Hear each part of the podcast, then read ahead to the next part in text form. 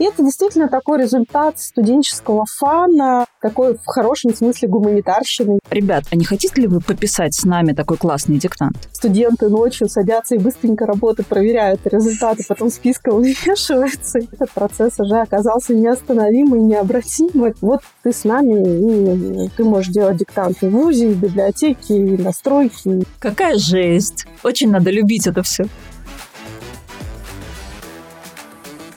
Всем привет! Меня зовут Наталья Франкель, и это подкаст «Ивентология». Я приглашаю в гости тех, кто создает самые громкие и знаковые события, двигающие ивент-индустрию вперед. А еще обсуждаю и рассуждаю на все темы, связанные с нишей организации и продвижения событий, подсвечиваю проблемы и ищу решения. Приглашаю вас присоединиться к диалогу. У меня в гостях Ольга Рябковец, основатель и председатель правления фонда «Тотальный диктант» и проректор по стратегическому развитию Камчатского государственного университета имени Витуса Беринга. Оля, привет. Привет, привет. У меня 10 утра, Оля, 7 вечера, и, собственно, наша беседа просто через полмира сегодня будет посвящена проекту, который, как мне кажется, знают практически все русскоязычные люди, неравнодушные к образованию, неравнодушные к русскому языку. Тотальный диктант, который, безусловно, является проектом, на который равняются очень многие, когда хотят создать нечто, вовлекающее людей на федеральном уровне, и я хочу поговорить с тобой сегодня о том, как же это можно сделать. Расскажи, пожалуйста, откуда вообще начался тотальный диктант? Вот точка ноль, где она была, когда и кто стоял у истоков? Это был 2003 год, Новосибирский государственный университет, Академгородок. Студенты-гуманитарии, представители творческого объединения «Глум-клуб», э, вообще Новосибирска и НГУ богат на разные студенческие клубы, творческие объединения, это КВН, это капустники. Ребята придумали в рамках Дней гуманитарного факультета весной провести такое мероприятие, которое было бы вызовом, щелчком всем физикам и математикам, попыткой напомнить им, что в университете существуют еще и гуманитарии, не просто существуют, а неплохо себя чувствуют. А попытка напомнить всем, как это писать грамотно, и это действительно такой результат студенческого фана, такой в хорошем смысле гуманитарщины. Сначала никто не верил в то, что это мероприятие вызовет какой-то большой интерес. Действительно, ребята делали это из удовольствия для себя. Но внезапно диктант э, нашел отклик сначала у математиков и физиков, затем у других жителей Академгородка, потом у Новосибирска, а дальше, как мы понимаем, у всего мира. Идея проста, действительно, берется школьная процедура, которая вызывает дрожь в коленках, не очень приятные воспоминания, доводится до абсурда, появляются разные каламбуры. Например, э, диктатор, так называют человека, который диктует текст э, в аудитории. И, конечно же, самые зубодробительные тексты сначала из классика, затем специально для диктанта уже пишутся. Вот этот фан с ощущением единства, какой-то ностальгии, э, снабженный большой долей юмора, получил такую большую дорогу в жизнь именно тогда, в 2003 году. Затем я уже в 2007 присоединилась, потому что мои старшие товарищи это придумали. Это была Катя Косых, Ваня Дедов, Илья Стахеев, Егор Заикин, Илья Денисов. И дальше в Глум-клубе эта акция передавалась по наследству из поколения в поколение. Вот я на третьем курсе это все подхватила. И до недавнего времени не могла отпустить, настолько это оказалось для меня захватывающим. Настолько это оказалось для меня вызовом, точкой роста и возможностью, наверное, свернуть где-то горы или решать нерешаемые задачки, что тоже очень по-академгородковски, очень по-НГУшному. В какой момент возникло понимание, что это уже не локальный проект НГУшный, Академгородка, конкретных факультетов, это был интерес снаружи? Люди сказали, о, мы тоже хотим писать диктант. Или это был созданный с вашей стороны прецедент, типа, ребят, а не хотите ли вы пописать с нами такой классный диктант? Это был запрос извне, и все вехи, такие глобальные в развитии тотального диктанта, были результатом либо запроса извне, либо какой-то внешней угрозы, которую мы пытались решить, да, и такое тоже было. каким-то нетривиальным всегда способом. И здесь, наверное, я могу две ступеньки отметить. Первый этап – это когда диктант вышел за пределы университета. Это был 2009 год, когда на роль диктатора мы пригласили Псоя Короленко, выпросили в деканате денег на билет ему из Москвы, организовали концерт и очень широко, не без помощи районной администрации, распространили информацию, что вот звезда из Москвы едет специально диктовать тотальный диктант. Конечно, в Новосибирске очень мало кто знал, кто такой Псой Короленко. Это все-таки в узких кругах известная фигура. Этот э, информационный эффект возымел результат, и у нас э, вместо традиционных 150-200 человек на диктант пришло больше 600. И, конечно, мы там немножко захлебнулись в проверке, потому что это всегда была история про то, что студенты ночью садятся и быстренько работы проверяют результаты, потом списком вмешиваются, и когда это 100 работ, это реально ночку посидеть. А эти 600 привели нас к тому, что мы создали филологический совет, экспертную комиссию, вынуждены были серьезно подходить уже к э, проверке, потому что люди начали как раз со словарями и справочниками приходить и просить им объяснить. Тогда мы поняли, что эта акция стала глобальной, вышла за пределы Новосибирска, но по-настоящему, наверное, какой-то эффект э, того, что диктант стал федеральным, был в 2010 году. Мы заявились на премию «Серебряный лучник», сначала на сибирский этап, потом там прошли на федеральный этап. И вот когда мы выиграли «Лучника», мы выиграли с эм, диктантом 2010 года в Новосибирске, который прошел и который собрал уже две с половиной тысячи человек на 17 площадках, э, для которого текст написал специально впервые Борис Натанович Стругацкий. И это действительно стало федеральным инфоповодом. И уже к моменту этой защиты на Лучнике мы получили запрос от первого города, от Екатеринбурга, который тоже захотел у себя провести тотальный диктант. Тогда, наверное, была развилка, ее можно было пройти по-разному, можно было сказать, хорошо, ребят, берите свой текст, э, проводите свой день, э, как вы хотите, а можно было сделать так, как сделали мы. Мы сказали, давайте вместе в один день, один текст, мы вам все разработаем, все инструкции, все передадим, скажем, покажем. И вот тогда на Лучнике мы заявили, что в 2011 году мы хотим, чтобы уже пять городов стали участниками тотального диктанта, имея только от Екатеринбурга пока заявку.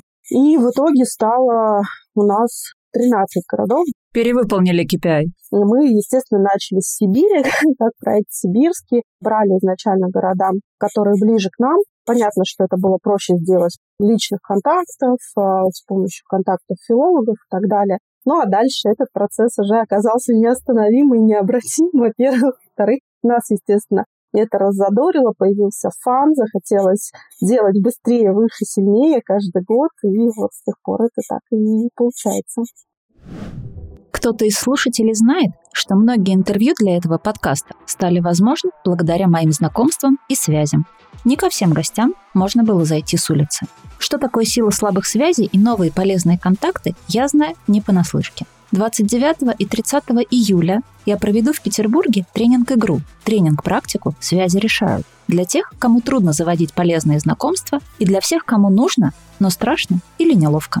Любая связь может дать нам много возможностей и поднять нас на новый уровень. Случайное знакомство на кофе-брейке положит начало успешному партнерству. Разговор в лифте подарит близкого друга. А умение сформулировать свои суперсилы и рассказать про них легко и с улыбкой приведет к новой должности и повышению зарплаты.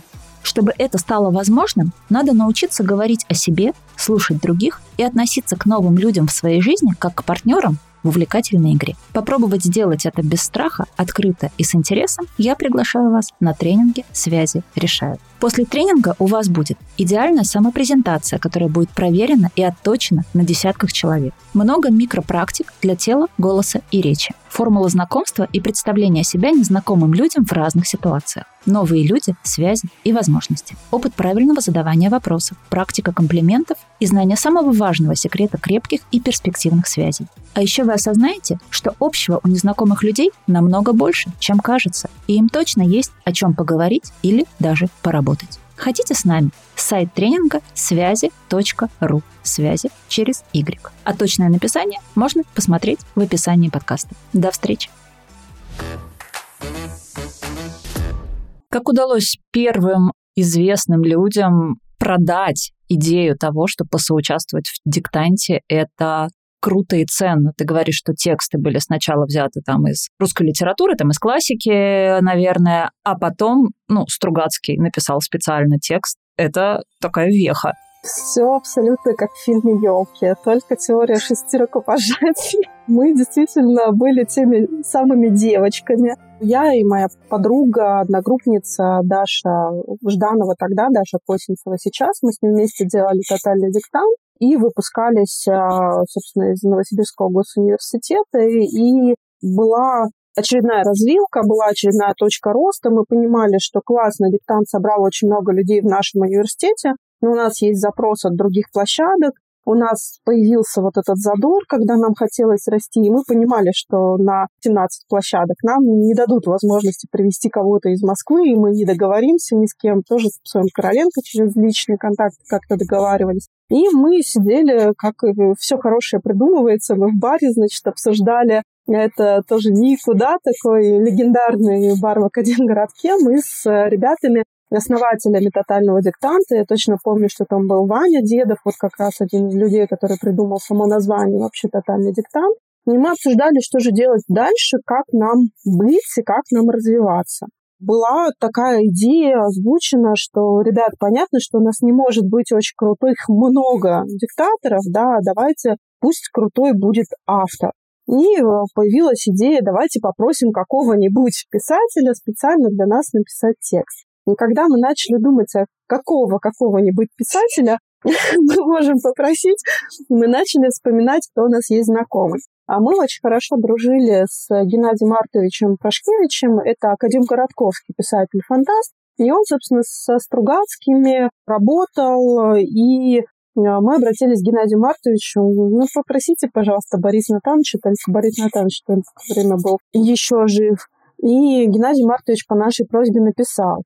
Борис Натанович ответил, что он э, диктанты в школе терпеть не мог, еще диктатуру. А тут вы еще. Да-да-да, и диктатуру в любом виде презирает. Ну как же отказать студенткам? И говорит, давайте, пусть девочки присылают мне вопросы, а я попробую на них письменно ответить, э, на этом мы разойдемся. И мы с Дашей придумали, что мы бы хотели услышать от Бориса Натановича, что он думает о современном русском языке, о современной русской литературе, есть ли упадок того и другого, ну, да или нет, и почему, собственно. И Борис Натанович на эти вопросы нам ответил, появился такой гениальный и очень актуальный текст. Я его вот перечитывала не так давно, конечно, меня пронзило, и, наверное, в наше время уже сложно было бы представить, чтобы мы такой текст могли массово под диктовку писать. Но вот такой у нас диктант случился. И это стало действительно очень большим и важным этапом. Но не сказать, что потом авторы построились к нам в очередь и начали проситься. Да? И долгое время, конечно же, сейчас, когда мы пишем, когда мы предлагаем автору, все активные участники современного литературного процесса уже про акцию знают, и действительно многие говорят, что «Тотальный диктант» — это такая еще одна литературная премия народная, да, где нет э, жюри, где нет денежного приза, но результат, эффект, награда на самом деле стоит многих-многих литературных премий. И конкурс бешеный. Да, но у нас пока нет заявочной кампании, не объявляем, мы просто предлагаем. Долгое время, естественно, приходилось э, тем авторам, которым мы предлагали, рассказывать, объяснять и получать в том числе отказы, потому что жалко времени авторам было, непонятно была суть акции, а что это так, и так далее. Не то чтобы, повторюсь, была очередь, но, с другой стороны, те авторы, которые становились э, каждый год, год от года авторами «Тотального диктанта», это действительно такие первые лица современной русской литературы. И это действительно такая хорошая подборка писателей, хорошая подборка очень разных текстов, которые каждый классный по-своему. Вот так сложилось. Звезды начали присоединяться в качестве диктаторов уже тоже примерно, наверное, с 2012 года, когда акция на Москву распространилась. Это была инициатива площадок, э, и, например, Тина Канделаки, я помню, приходила в 2012 году на журфак МГУ диктовать э, тотальный диктант. Это, наверное, такая первая вот звезда, первая медийная персона, которая диктант для нас диктовала из всех, что я помню. Я помню, что были такие переживания. Она же будет очень быстро говорить. Вы, конечно, не думаете, что я буду так быстро читать этот текст. Я очень долго репетировала, и если для вас сегодня очень важный момент, когда вы проверите себя на грамотность, то для меня тоже сегодня очень ответственный момент, смогу ли я читать медленно. Но продиктовала она классно, хорошо, размеренно. Потом у нас было видео, где Тина как раз в своем стиле быстро-быстро зачитывает текст тотального диктанта для тех, кто очень этого ждал. Но это тоже своего рода миссия, своего рода причастность к чему-то важному, просветительскому, волонтерство для тех людей, которые приходят и тратят свою субботу. И действительно есть у нас такие почетные диктаторы. Вот Яна Чурикова с 2015 года, например, ни одного диктанта еще не пропустила. И каждый год а, диктует, каждый год а, на разных площадках. И она там сейчас уже предпочитает выбрать площадку какую-нибудь поэкзотичнее. В троллейбусе она диктовала у нас на корпоративной площадке Сбербанка и в Ленинской библиотеке в этом году в Пушкинском музее. Ну, в общем, тоже уже много где с нами побыла, и хорошо, что у нас такой уже клуб друзей формируется из тех людей, которые долго с нами. Теперь пишут все от мала до велика, а, слушатели русского рэпа, рока, офисные работники, все. И вот я вот за такие хорошие движения. Я, как правило, очень сочувствую тем, кто пишет, поэтому стараюсь всячески выделять интонации места, где стоят знаки препинания. Но дальше, друзья, я вам ничем не смогу помочь. Что именно там стоит, запятая, двоеточие, тире, из моего, э, из моей манеры повествования у вас не получится вывести. Поэтому дальше уже ваша собственная прокачка. Слушай, а расскажи про команду, которая причастна к такому большому проекту. То есть я поняла, что вначале это была инициативная группа, студенты, весело там и ГГ, сейчас мы там по ночам все проверим. Когда это выходит за рамки университета, когда это выходит за рамки региона и становится, ну, реально федеральной, масштабнейшей компанией, то из кого состоит команда и как она управляется? Это, наверное, парадоксально, но суть команды за все эти годы с изменением масштабов изменилось мало.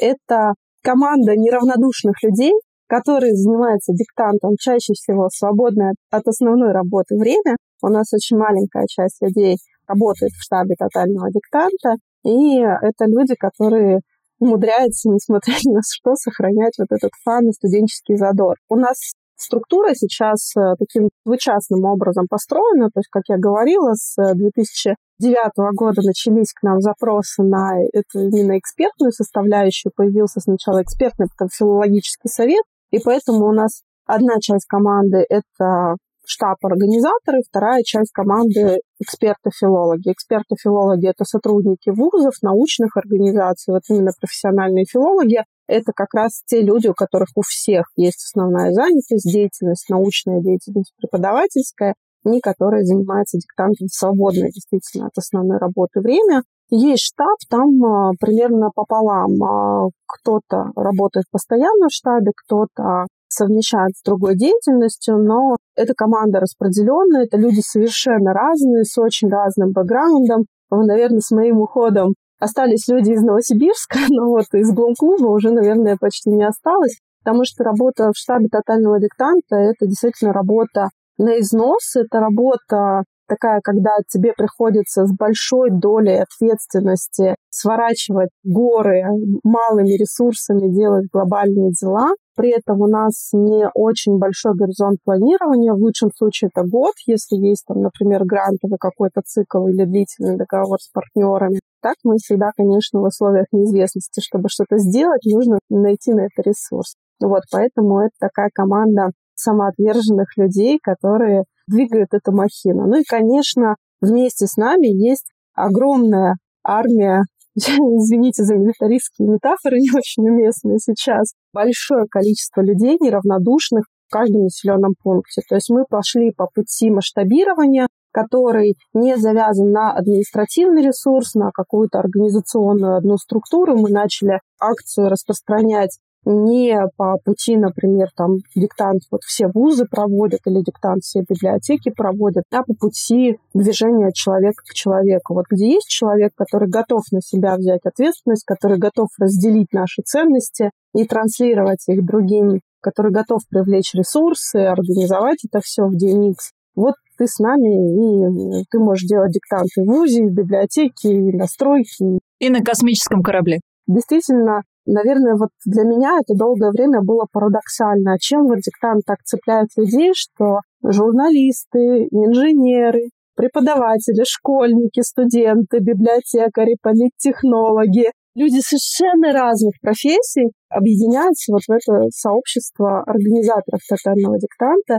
И, конечно, благодаря ему акция движется. И благодаря этому сообществу в первую очередь обеспечивается устойчивость проекта, потому что, естественно, никаких материальных ресурсов не хватило бы для того, чтобы такого масштаба мероприятия организовать если бы не было такого количества людей, которые готовы в режиме волонтерства бесплатно организовывать, а они еще собирают внутри себя команды и экспертные, которые проверяют это все, которые читают курсы, тех, кто диктует, помогает организовывать и так далее. Получился сетевой маркетинг, такая огромная пирамида, но не финансовая. В лучшем смысле этого слова. Пирамида грамотности. Вот да, все технологии мы забрали, да, благие цели и успешно на них работаем. Это очень, конечно, круто, и в этом, на самом деле, основа устойчивости тотального диктанта. Понятно, что ни один ивент не жизнеспособен без вовлеченной аудитории, без растущей аудитории. Как ты считаешь, почему людям интересно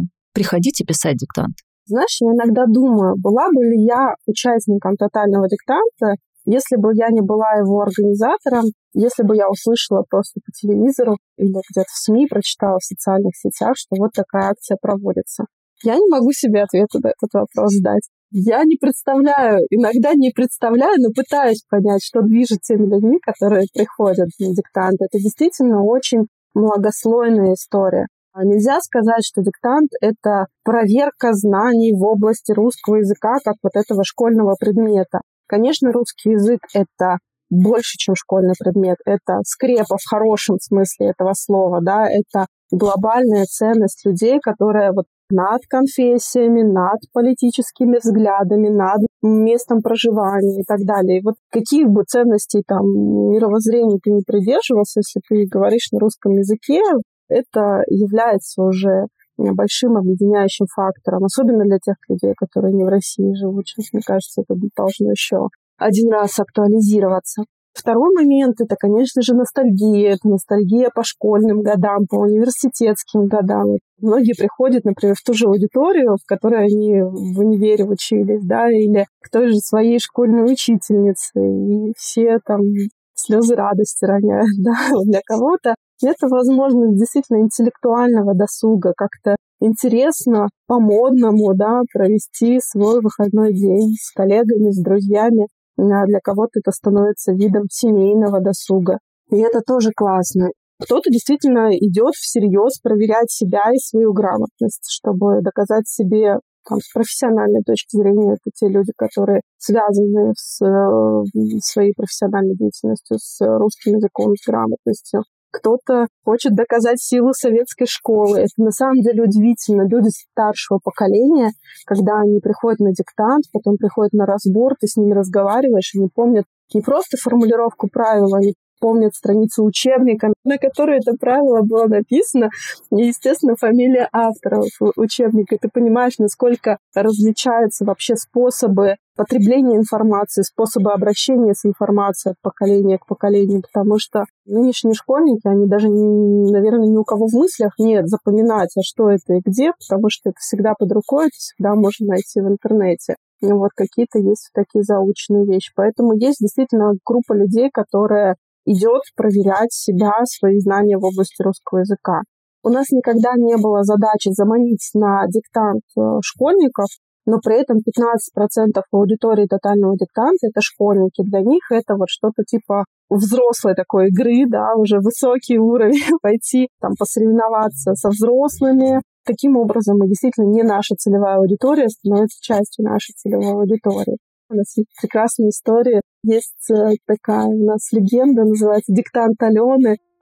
Вместо диктанта на бланке мужчина написал трогательную историю о том, как он пришел туда, потому что он пришел туда с любимой женщиной. И это длительная история любви, которая начиналась еще во времена школы, потом их пути разошлись, каждый создал свою семью, и вот они буквально незадолго до диктанта снова нашли друг друга, она еще была замужем, и потом спрашивали, ну как там сложилось, развелась Алена, не развелась и так далее. И вот, но все у них сложилось хорошо, поэтому это действительно очень много личных историй, очень много личных мотиваций, которые сплетаются в одно что-то глобальное. Расскажи, какие, на твой взгляд, должны происходить дальше трансформации вот с таким глобальным проектом, чтобы он продолжал развиваться, не капсулировался, не стагнировал? У меня, например, как э, раньше у директора тотального диктанта, теперь как у председателя попечительского совета, есть понимание, что важно четко удерживать две рамки. С одной стороны, действительно, тотальный диктант давно перестал быть мероприятием одного дня. Это не просто про прийти раз в год, написать диктант разойтись. Во-первых, для того, чтобы все это случилось, э, команда наша не очень многочисленная, но очень самоотверженная, работает фактически целый год. Вот сейчас э, у нас, получается, на дворе июнь, а текст диктанта уже пишется, и в июле с ним начнут работать филологи, а ребята готовят новые инструкции, начинают работу с городами и так далее.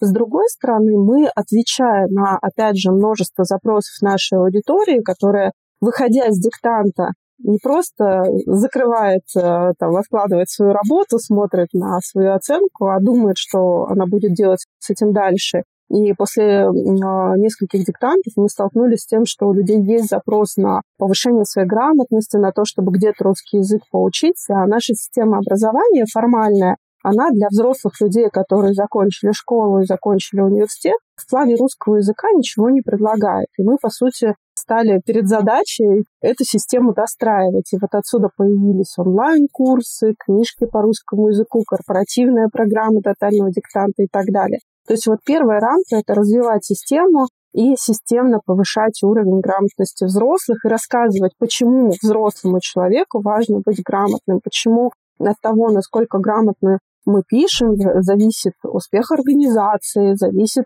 примут ли вас на работу, насколько вы будете успешным, насколько э, быстро вы будете продвигаться по карьерной лестнице. Зависит уровень доверия к экспертизе человека. Да? Иногда там одна глупая, нелепая ошибка, особенно в публичном пространстве совершенная, может стоить репутации человеку. У меня нет пока в кейсах, когда это стоило должности, да, вот, но скандалов достаточно много в запасе, в презентациях, которые я показываю и студентам, и на взрослой аудитории, рассказывая о важности грамотности для современного человека.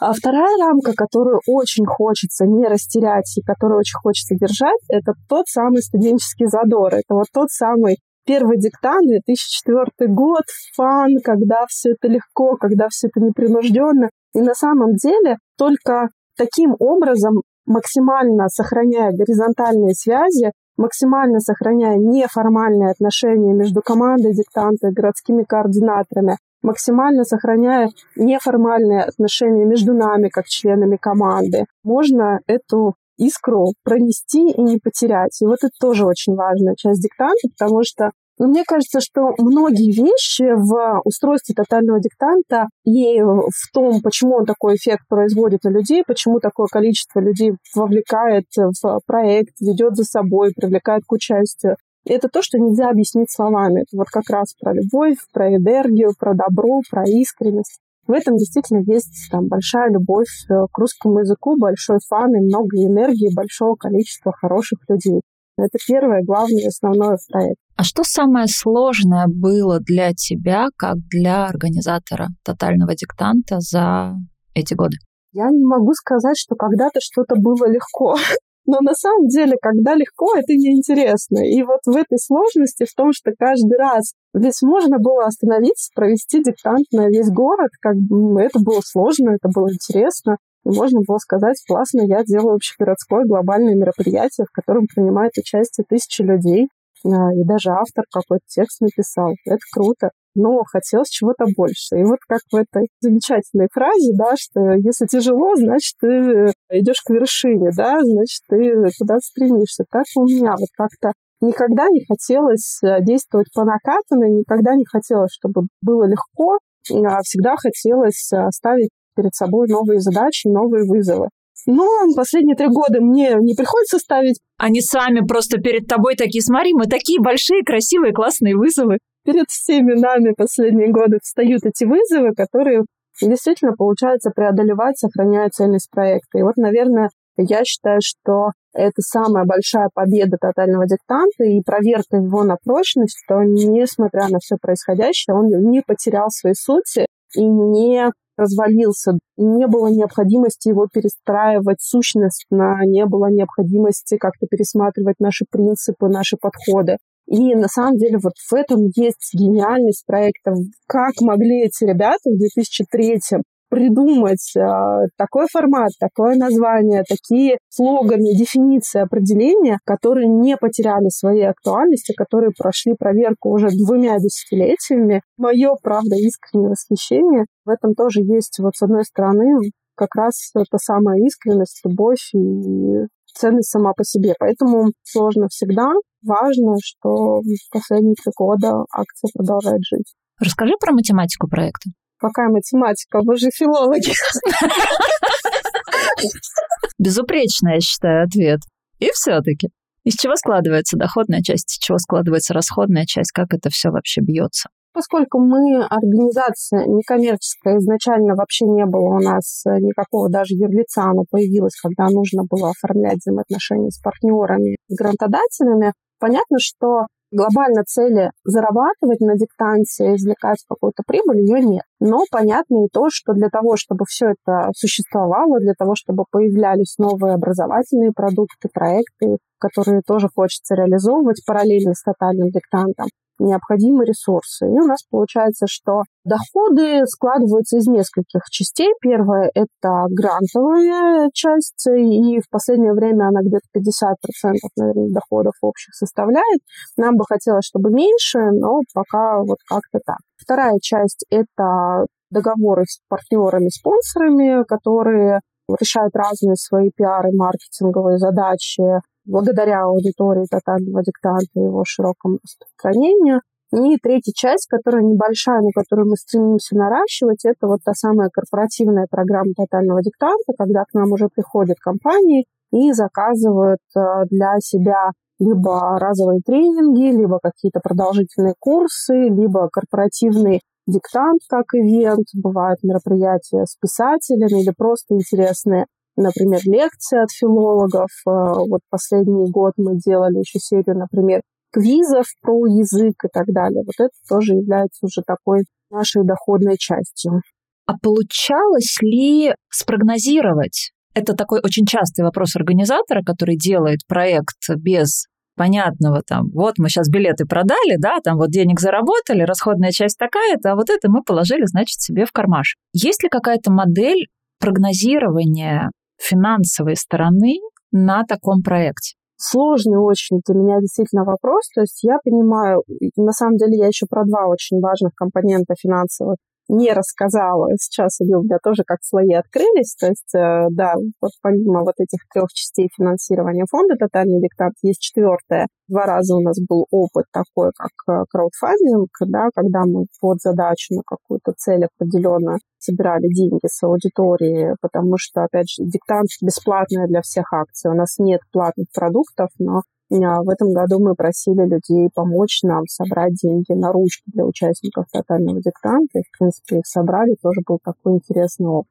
Пятое там направление – это те ресурсы, которые привлекают городские команды. То есть у нас каждый городской координатор для своей площадки, он сам ищет партнеров, спонсоров, организует также корпоративные площадки на своем городском уровне мы, с одной стороны, никогда не контролируем этот момент, не, не спрашиваем не просим делиться, это только их история, это в соглашении нашем прописано. С другой стороны, эта задача минимальными ресурсами материальными обеспечивать, она ложится на городского координатора. Именно поэтому у нас не раздувается на десятки и сотни миллионов бюджет акций, и, соответственно, та база, которая необходима для того, чтобы диктант состоялся, она, в принципе, достаточно скромная. Примерно от 10 до 20 миллионов рублей да, для того, чтобы там диктант прошел. Для федерального проекта не так много. А дальше мы понимаем, чем мы закроем этот необходимый минимум, Мы понимаем, что городские координаторы прикроют свои задачи и нужды самостоятельно, мы их этому учим, мы в этом помогаем.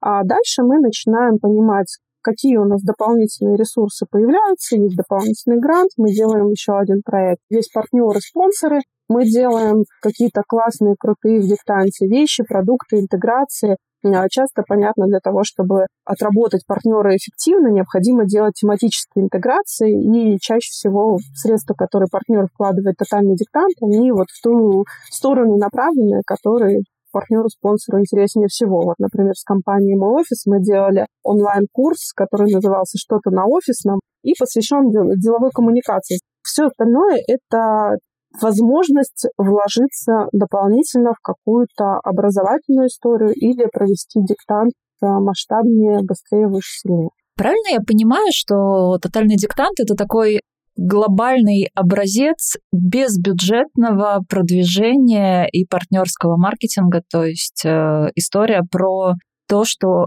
большого объема платного трафика у вас никогда не было? Нет, мы никогда не платили за публикации в СМИ.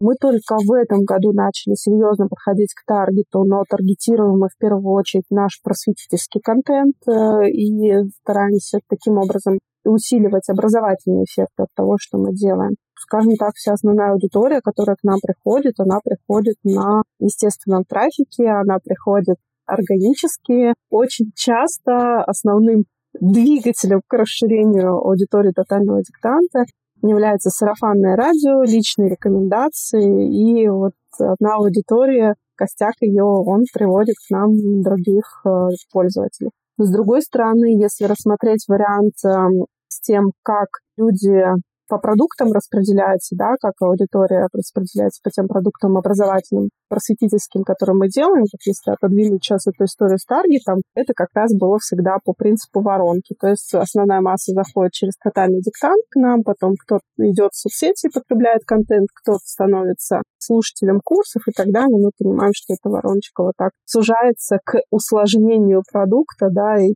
к элитности. Да, да, да. Какие самые громкие инфоповоды у вас были? Самые яркие, наверное, как раз были связаны с партнерской интеграцией. Это когда мы интегрировались со стелами, проводили диктант на высоте 10 тысяч метров. Там были такие заголовки. Авиакомпания S7 выделила для тотального диктанта 10 самолетов.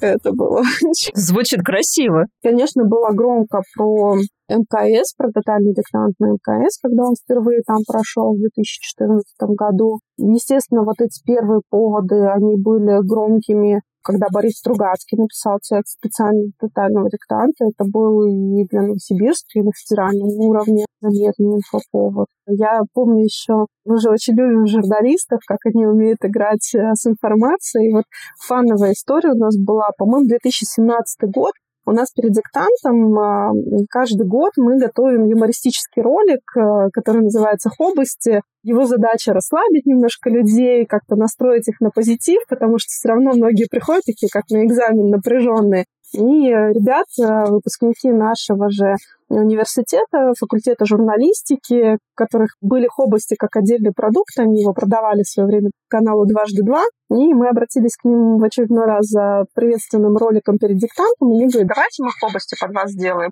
И вот это уже нет э, этого формата как регулярного продукта, но хобости на тотальном диктанте стали традицией. Вот два года мы не показывали, и у нас аудитория прям просила, давайте, давайте хобости. И вот когда мы в 2017 году записывали, нужно же было как-то к аудитории обратиться, придумать какой-то заход интересный. То у нас были заходы, что диктант — это праздник, то диктант — это э, какое-то серьезное испытание. Тогда я обратилась к аудитории, сказав, что для меня все люди, которые пришли на тотальный диктант, ну, это действительно так абсолютно искренне, это герои, герои, которые не побоялись вот пойти навстречу своему страху, сделать вызов себе, и там же я сказала, что если у нас больше 200 тысяч диктант напишет, то я тогда тоже пойду навстречу своему страху, сделаю вызов себе и прыгну с парашютом. В общем, была интрига. Я помню, как мы сводили и считали. У нас обычно после диктанта пресс-конференция в ТАСС э, где-то в понедельник, как раз вот в субботу диктант. И мы уже в понедельник досчитываем последние цифры. Я смотрю, там 200 тысяч, там 235, по-моему, человек. Все для тебя, дорогая. Потом вышли заголовки. В московском комсомольце, да, был такой заголовок, что директору тотального диктанта придется выброситься из самолета. В лучших традициях просто заголовков. Поэтому спасибо журналистам за то, что они э, тоже поддерживают по-своему интерес к тотальному диктату. Расскажи какой-нибудь факап. Я не могу локализовать его, но это постоянно случается с нами. Мы проект про русский язык к нашим текстам, к тому, как мы пишем, естественно, относятся всегда очень критически, там практически под микроскопом их э, рассматривают, все хотят поспорить и так далее. И каждый раз мы умудримся, поскольку в последний момент мы собираем эти презентации, какую-нибудь там бложку допустить, там, опечатку, и вот это все либо пересылается, либо это уже на экраны идет. Ты думаешь, заметят люди или не заметят. Один раз у нас была такая история, мы передавали статус столицы тотального диктата из Петербурга в Якутске. Вот, по-моему, когда из Петербурга в Якутск. Ну, в общем, подготовили красивый пресс-релиз, классно. Пресс-служба посредства Якутии в Москве все вычитала, там нам передала, и у нас была девушка-сотрудница. Я не знаю, что я двинула в этот момент, и она слово «саха» исправляет на слово «соха» через «о».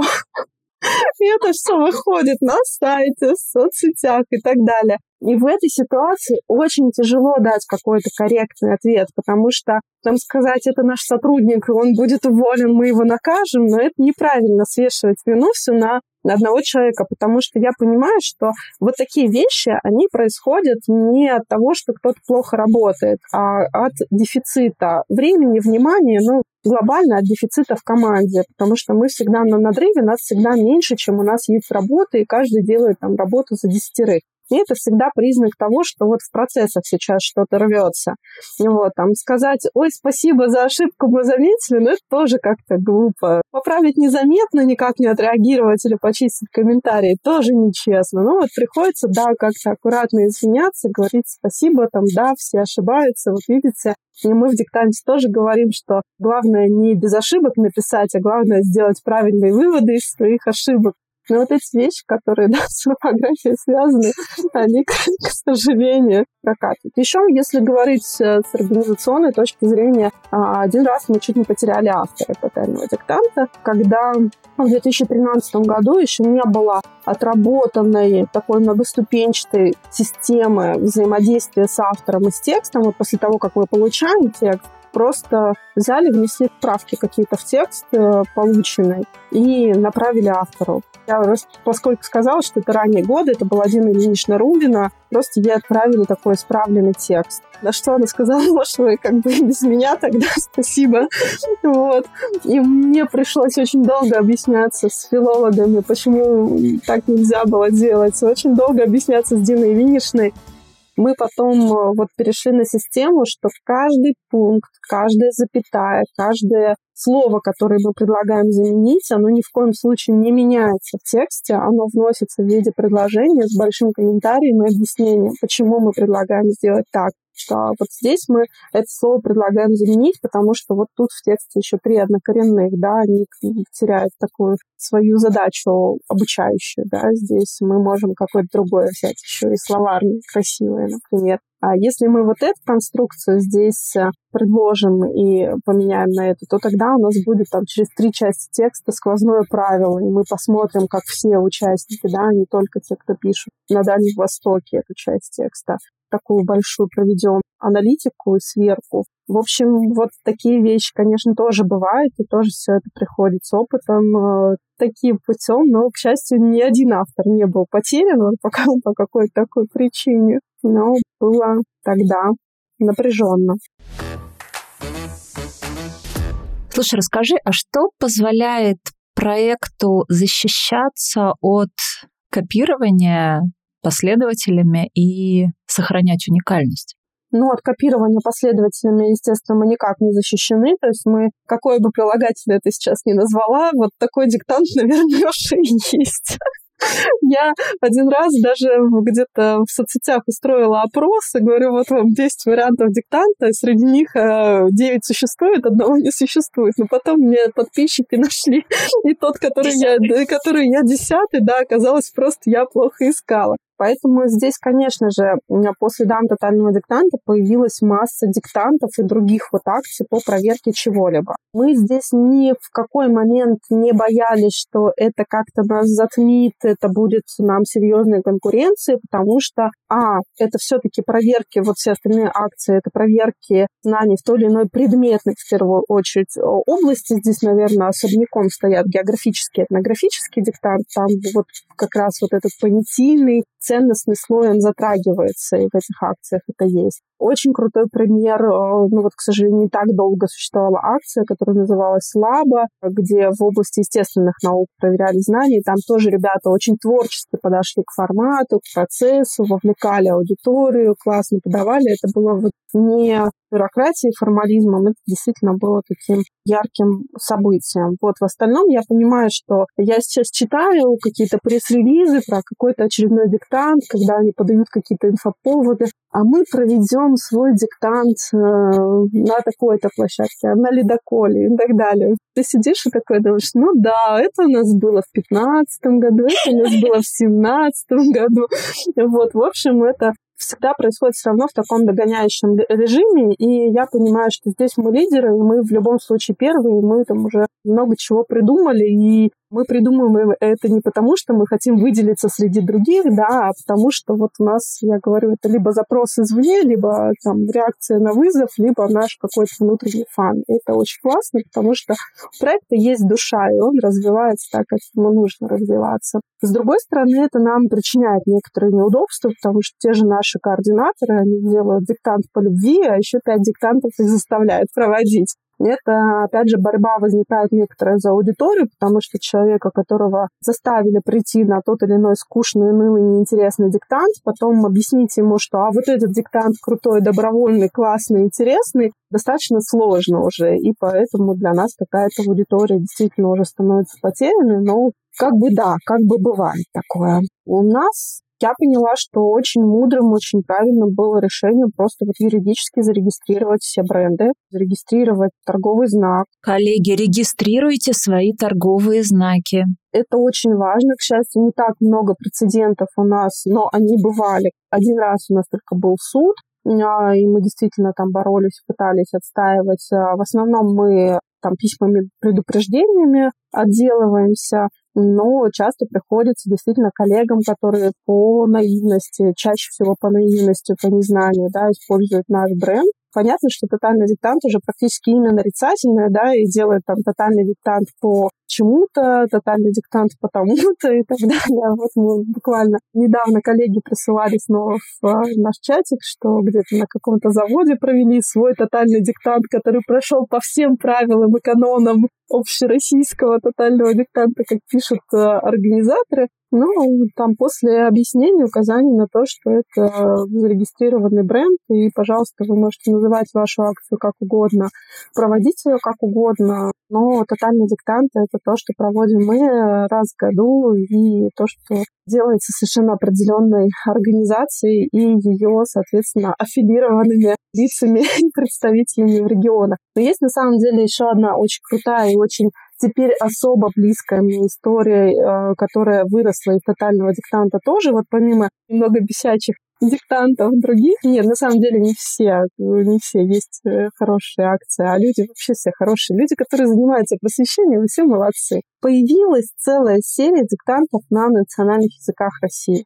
И это очень круто. У нас э, наш координатор из Майкопа, Индира Нефляшева, она даже научную статью писала и анализировала и подсчитывала, на скольких языках и диалектах такие диктанты проводятся. Вот там мои последние данные, это было 49, но уже наверняка больше. И это очень классно, это очень круто, потому что сохранение языков народов России, сохранение разнообразия нашего лингвистического. Это очень важная задача, задача действительно там государственного уровня, масштаба. Поэтому благодаря тому, что такие диктанты проводятся, они позволяют этот вопрос актуализировать и там людям где-то свою идентичность проявить, задуматься, заинтересоваться. Это очень классно. Я сейчас на Камчатку переехала, обнаружила, что у нас в университете есть Центр лингвистических исследований, но он представлен ровно одним человеком. Есть языки, которыми интересуются не только, к счастью, на Камчатке, но ученые из Института языкознания Российской Академии Наук, Высшей школы экономики.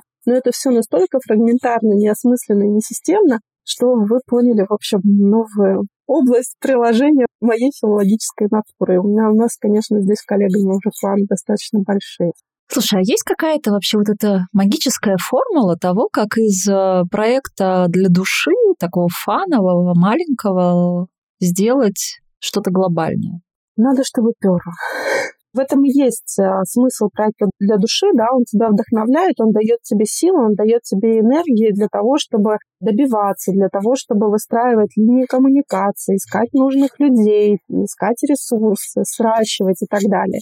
И вот э, если действительно это проект, которому лежит душа, понятно, что здесь еще нужна щепотка упертости, горстка устойчивости к разным внешним факторам. У меня был действительно вот недавний эпизод. Э, приезжала уже сюда, на Камчатку, в Камчатский университет. Э, женщина, она исследователь как раз корейского языка, работала сначала здесь, в университете, потом уехала в Новосибирский институт филологии продолжать заниматься корейским языком. Я и рассказываю просто, что вот я 4 месяца работаю в университете, и мы, значит, вышли на Институт языкознания, мы связались со всеми, кто активен в теме сохранения языков народов России и продуктивен. Мы собираемся сделать научный семинар, и академик Плумьян, например, уже подтвердил, что в октябре приедет на Камчатку и будет с нами про это говорить. Я поговорила с губернатором, губернатор говорит, да, мы готовы поддерживать в этой и в той области, мы будем писать заявки на какие-то гранты, еще там такие есть финансирования. Я понимаю, что я уже между делом походе собрала такую схему проекта,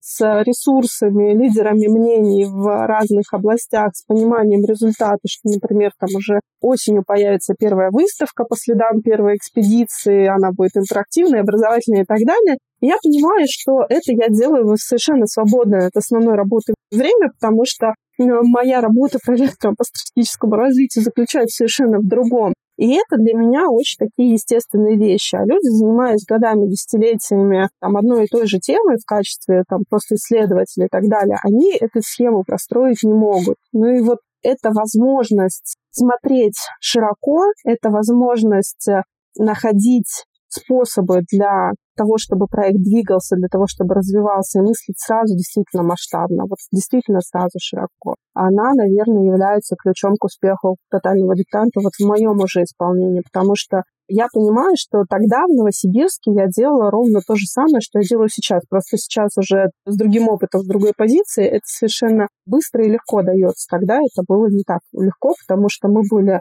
новосибирские студенты, с другой уже моей подружкой Дашей, с Дашей Мизер, мы в 2015 году пытались э, сделать Новосибирскую классную конференцию для филологов, чтобы она была яркая, чтобы она была заметная, чтобы действительно люди серьезные приехали и говорили с нами на равных о русском языке, потому что тогда диктант уже был широко известен и популярен, но научным сообществом он был признан еще не полностью. И там я помню, что в Институте языкознания говорили, ой, да все это популизм, да все это профанация, никакой серьезной научно-методической основы под диктантом нет. А мы уже в это время, вот я говорила, да, и с автором серьезно работали, комментарии экспертно готовили, и собрали вокруг себя серьезное филологическое сообщество. У нас была задача сделать эту конференцию. Мы совершенно спокойно сидели, там писали письма, и вот академик Фунгян приезжал в Новосибирск, читал там открытую лекцию, писал вместе с нами тестовый текст тотального диктанта. Орфографическая комиссия потом уже на конференциях тотального диктанта в Новосибирске проводила свои ежегодные заседания. Это были такие самые экзотические заседания орфографической комиссии, потому что они проходили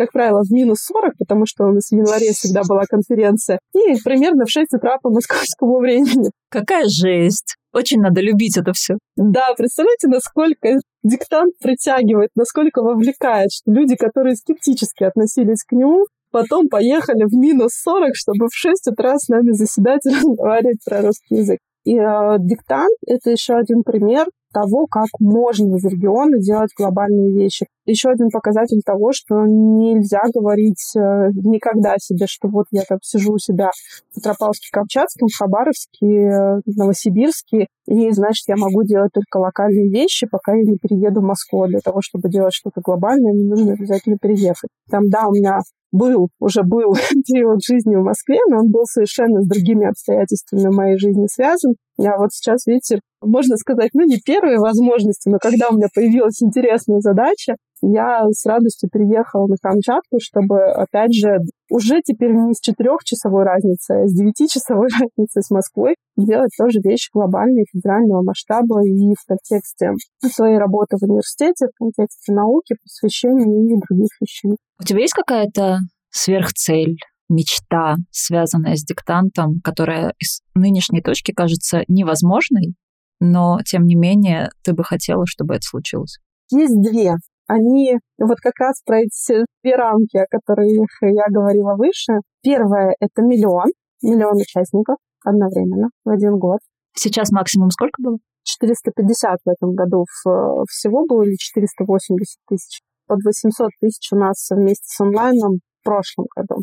Но хочется, конечно, чтобы большая часть была на очных площадках. И я верю, что это реально нужно только дождаться своего момента для этого. А вторая мечта, она относится к вот этой фундаментальной научной, да, и, и научно-методической, может быть, истории, да, когда тотальный диктант станет э, координатором действительно глобальной программы повышения уровня грамотности взрослых, когда у нас появится система подготовки преподавателей русского языка для взрослых на уровне бакалавриата, на уровне магистратуры, когда у нас появятся разработанные методики преподавания русского языка взрослым, программы, курсы соответствующие. И учить русский язык будет также логично, также понятно, а зачем, как, например, сейчас люди учат английский язык для того, чтобы быть успешным понятым для того, чтобы получать крутое образование, для того, чтобы устраиваться на классную работу.